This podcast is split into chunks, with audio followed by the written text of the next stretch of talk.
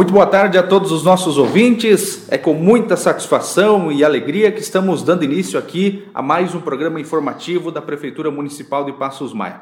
Hoje é sábado, dia 4 de junho de 2022, e no nosso programa informativo de hoje vamos receber aqui a presença do nosso prefeito municipal Osmar Toso. Prefeito, tudo bem? Muito boa tarde. Seja bem-vindo a mais um programa informativo da Prefeitura Municipal. Boa tarde, Luciano. Boa tarde, ouvintes. Estamos aqui hoje de novo com vários assuntos de interesse da população de Passos Maia.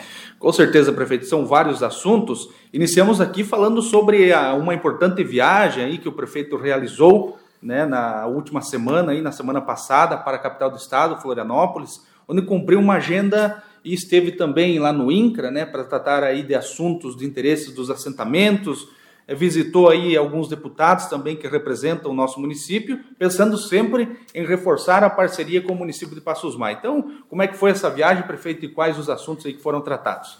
Certo, Luciano. A gente foi na terça-feira para Florianópolis é, e estivemos, como sempre, cada viagem que a gente faz, a gente passa também ah, no INCRA, né? Para dar uma revisada nos pleitos do município. E lá, conversando com o superintendente, a gente alinhavou alguns encaminhamentos de alguns documentos de algumas famílias que estão em regularização fundiária, para que a gente possa dar sequência né, à entrega de títulos, já que entregamos aí 40 no ano passado, mais 19 nesses dias, e tem mais alguns em andamento, né, e outros que estão sendo recolhida a documentação.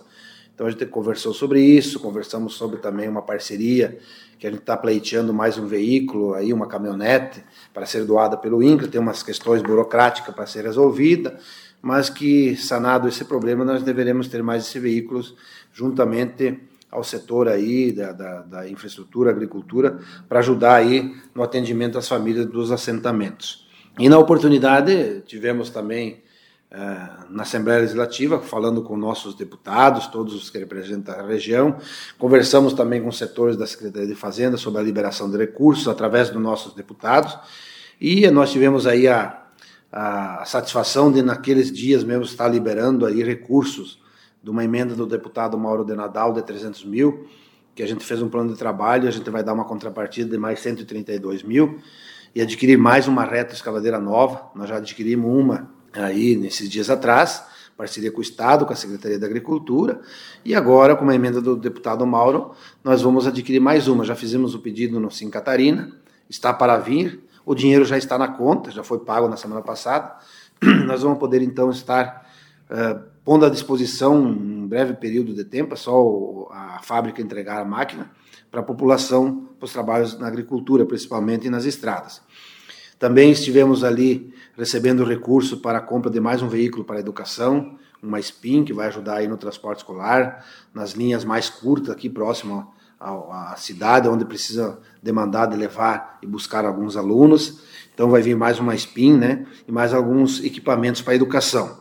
Também estivemos conversando lá com o deputado Moacir Sopelsa, que hoje é o, é o presidente da Assembleia Legislativa, onde nós temos duas emendas de 500 mil para a compra de dois caminhões e que nos colocou que nesses próximos dias deverá ser pagas também. Nós já solicitamos esse pedido ao Sim Catarina, é, já está credenciado o município para receber, só que as empresas estão tendo uma dificuldade de entregar equipamentos, máquinas e caminhões, né, devido à grande demanda. Então, vai ter um prazo de 60, 90 dias para nós recebermos os equipamentos.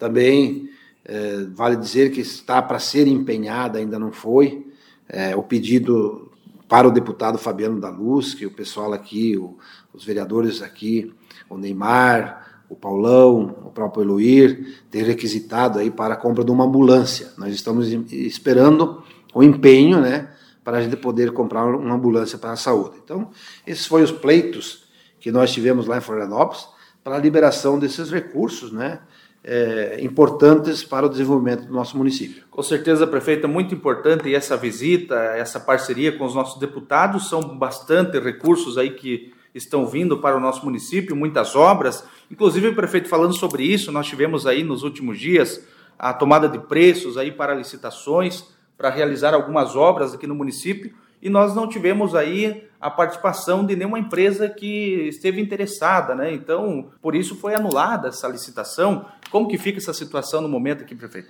Certo, nós temos aí várias emendas de infraestrutura e temos aí recursos de 400 mil do deputado Valdir Cobalcini e também de 300 mil do deputado Jair Mioto, né? Onde a gente fez o projeto para asfaltar algumas ruas aqui da cidade no valor de quase 800 mil, porque tem uma parte de contrapartida do município, e licitamos já por duas vezes, abrimos a licitação e não houve uh, empresas interessadas. O que está acontecendo? Com a liberação de muitos recursos, muito, uh, muitas obras que estão saindo através do governo do Estado, as empresas estão saturadas. Então não é nem pelo valor, é por elas não ter tempo mão de obra suficiente para encarar e pegar todas essas obras. Então, nós estamos adequando novamente o projeto e estamos fazendo a relicitação. Né? Então, o asfalto aumentou muito, o petróleo aumentou, vocês estão acompanhando aí com o preço que está o óleo diesel, e o asfalto depende aí do petróleo. Então, nós vamos readequar esses valores e para tentar novamente alguma empresa interessada em executar essas obras, né, que são várias ruas aí que nós já determinamos para se fazer esses asfaltos. E também temos uma outra questão que é a questão da creche. Essa já é uma questão que não é de valores e nem de empresas. As empresas não estão interessadas devido à inadimplência do, do FNDE, através do governo federal. Porque tem, eu contratei com várias empresas que fazem obras e elas me dizem assim: olha, não vou participar da licitação porque eu já estou fazendo uma creche no município tal, não estou recebendo. Eu já estou fazendo uma obra do FNDE e não estou recebendo. Então está nesse impasse. Então nós já lançamos a licitação por três vezes e não houve interessado. Nós reequilibramos, para ter uma ideia, a creche foi contratada em 2020 por 2 milhões e 200, foi feito 30% da obra, a empresa desistiu por falta de pagamento do FNDE, nós reequilibramos de, de, de, de, de, de 1 milhão e 700 que sobrou, foi para 2 milhões e 400, colocamos mais 700 mil de contrapartida da prefeitura, e mesmo assim não conseguimos empresa para fazer. Então, nós estamos estudando que forma vamos solucionar esse problema.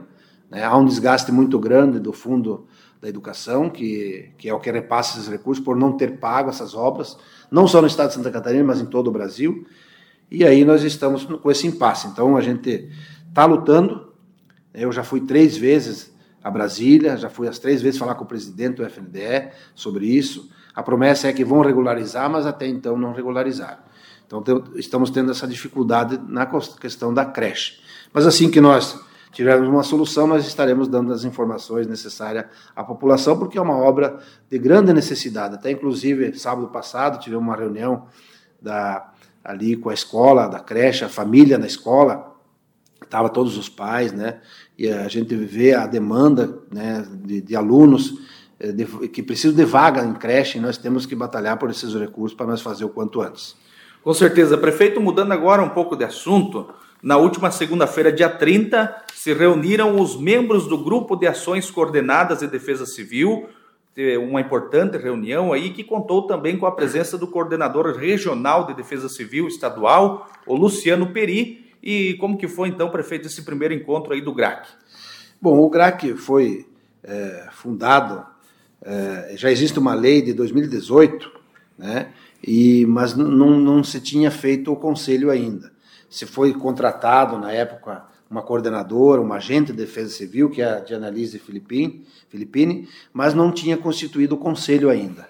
Nós então elaboramos aí a proposta, convidamos as entidades envolvidas e nessa segunda-feira nós demos posse ao conselho, que é o grupo de apoio uh, de defesa civil, que tem pelo objetivo implantar e manter uma política permanente de prevenção controle e enfrentamento a situações de emergência, tanto na, na, na enchente, como nos vendavais, na chuva de granizo, enfim, qualquer evento de desastre que possa acontecer no município, esse grupo vai estar elaborando e ajudando a enfrentar esses momentos difíceis que a população passa, né, quando dá esses desastres naturais.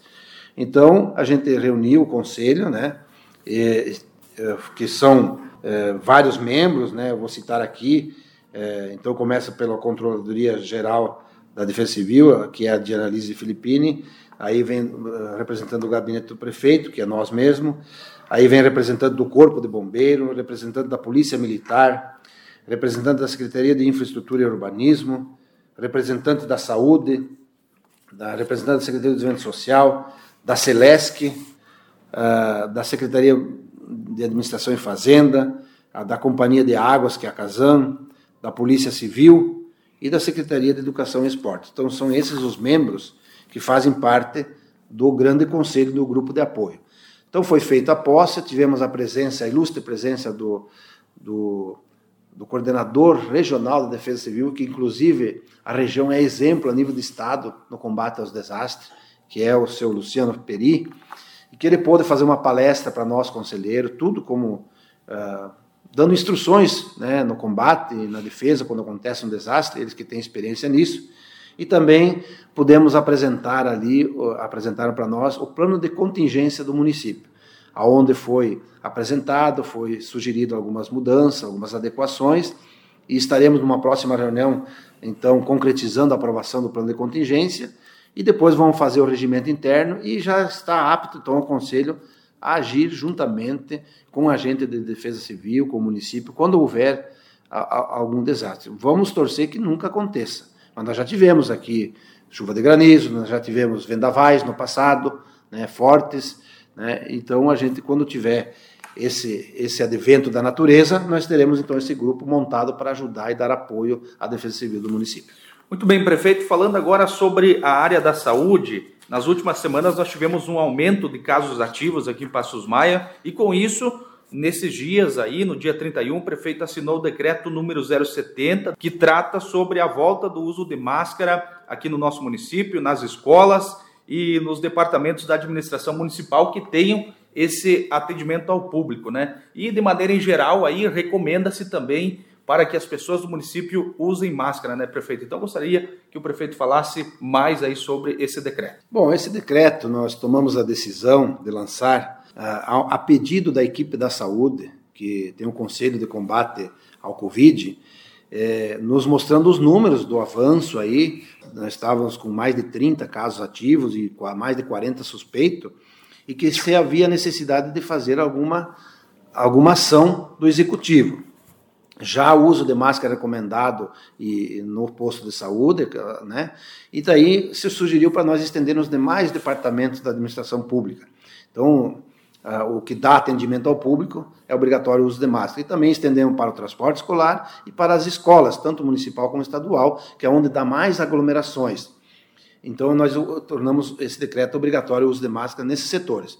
Na dema, nos demais setores da sociedade, a gente recomenda, não é obrigatório, mas recomenda-se nas aglomerações, as pessoas que estão com gripe, principalmente com sintomas, que usem a máscara. Isso vai, com certeza, dar reflexo e vai diminuir os casos. É, por quê? É, não é que a questão do Covid está agravando, até inclusive os sintomas estão leves depois das vacinações. Mas o isolamento continua sete dias. Então, um indivíduo da família que pegou Covid, toda a família fica isolada por sete dias. Então, isso está dando problemas. Na, na nossas escolas está faltando professores, na escola estadual também, é, aqui no própria prefeitura, nas empresas também acontece isso, né? Então, a gente tomou essa iniciativa para dar uma amenizada. Então, a gente fez o decreto para valer mês de junho e julho, que é o forte do inverno, que além do Covid tem os sintomas gripais que a máscara também vai inibir o vírus para a contaminação da gripe, que a gripe está dando mais fortes os sintomas da gripe do que do próprio Covid. Então a gente fez esse documento, né, para a, dar essa amenizada, torcendo que isso eh, venha a ser regulamentar, venha a diminuir e que a gente volte ao normal, né? É, é, é apenas assim mais no setor público e nas escolas e no transporte escolar. É, então, com isso, a gente fez esse decreto número 070, e que a gente vai avaliar então nesses 60 dias, se depois continua ou então a gente pode voltar à normalidade e deixar ah, como estava anteriormente. Legal, ainda falando sobre a área da saúde, nós temos alguns programas aí que estão em andamento, que nós citamos aqui o programa de prótese dentária, que já entregou aí durante os meses de março, abril e maio, 96 próteses, uma média de 32 próteses aí por mês, e também nós temos o programa de castração animal, que está em andamento aqui no município, que já totaliza aí 32 castrações até o momento, né, prefeito? São programas importantes aí que ajudam muito o nosso município. Isso, além dos programas normais da saúde, atendimento em todos os setores, né, também acentuando o atendimento no interior, médico e enfermagem, tudo, a gente também tem esses programas, que vai destacar aí, aí o programa de prótese, são 96 próteses em três meses, que foi entregue à população, são 96 pessoas que, que melhoraram a sua dentição, né, sua estética, né, através desse programa. Então é um sucesso aí, são 32 próteses por mês, se for contada a média de uma e pouco por dia, entrega à população. É, também totalmente gratuita né, nesse programa, diminuindo a fila aí de espera.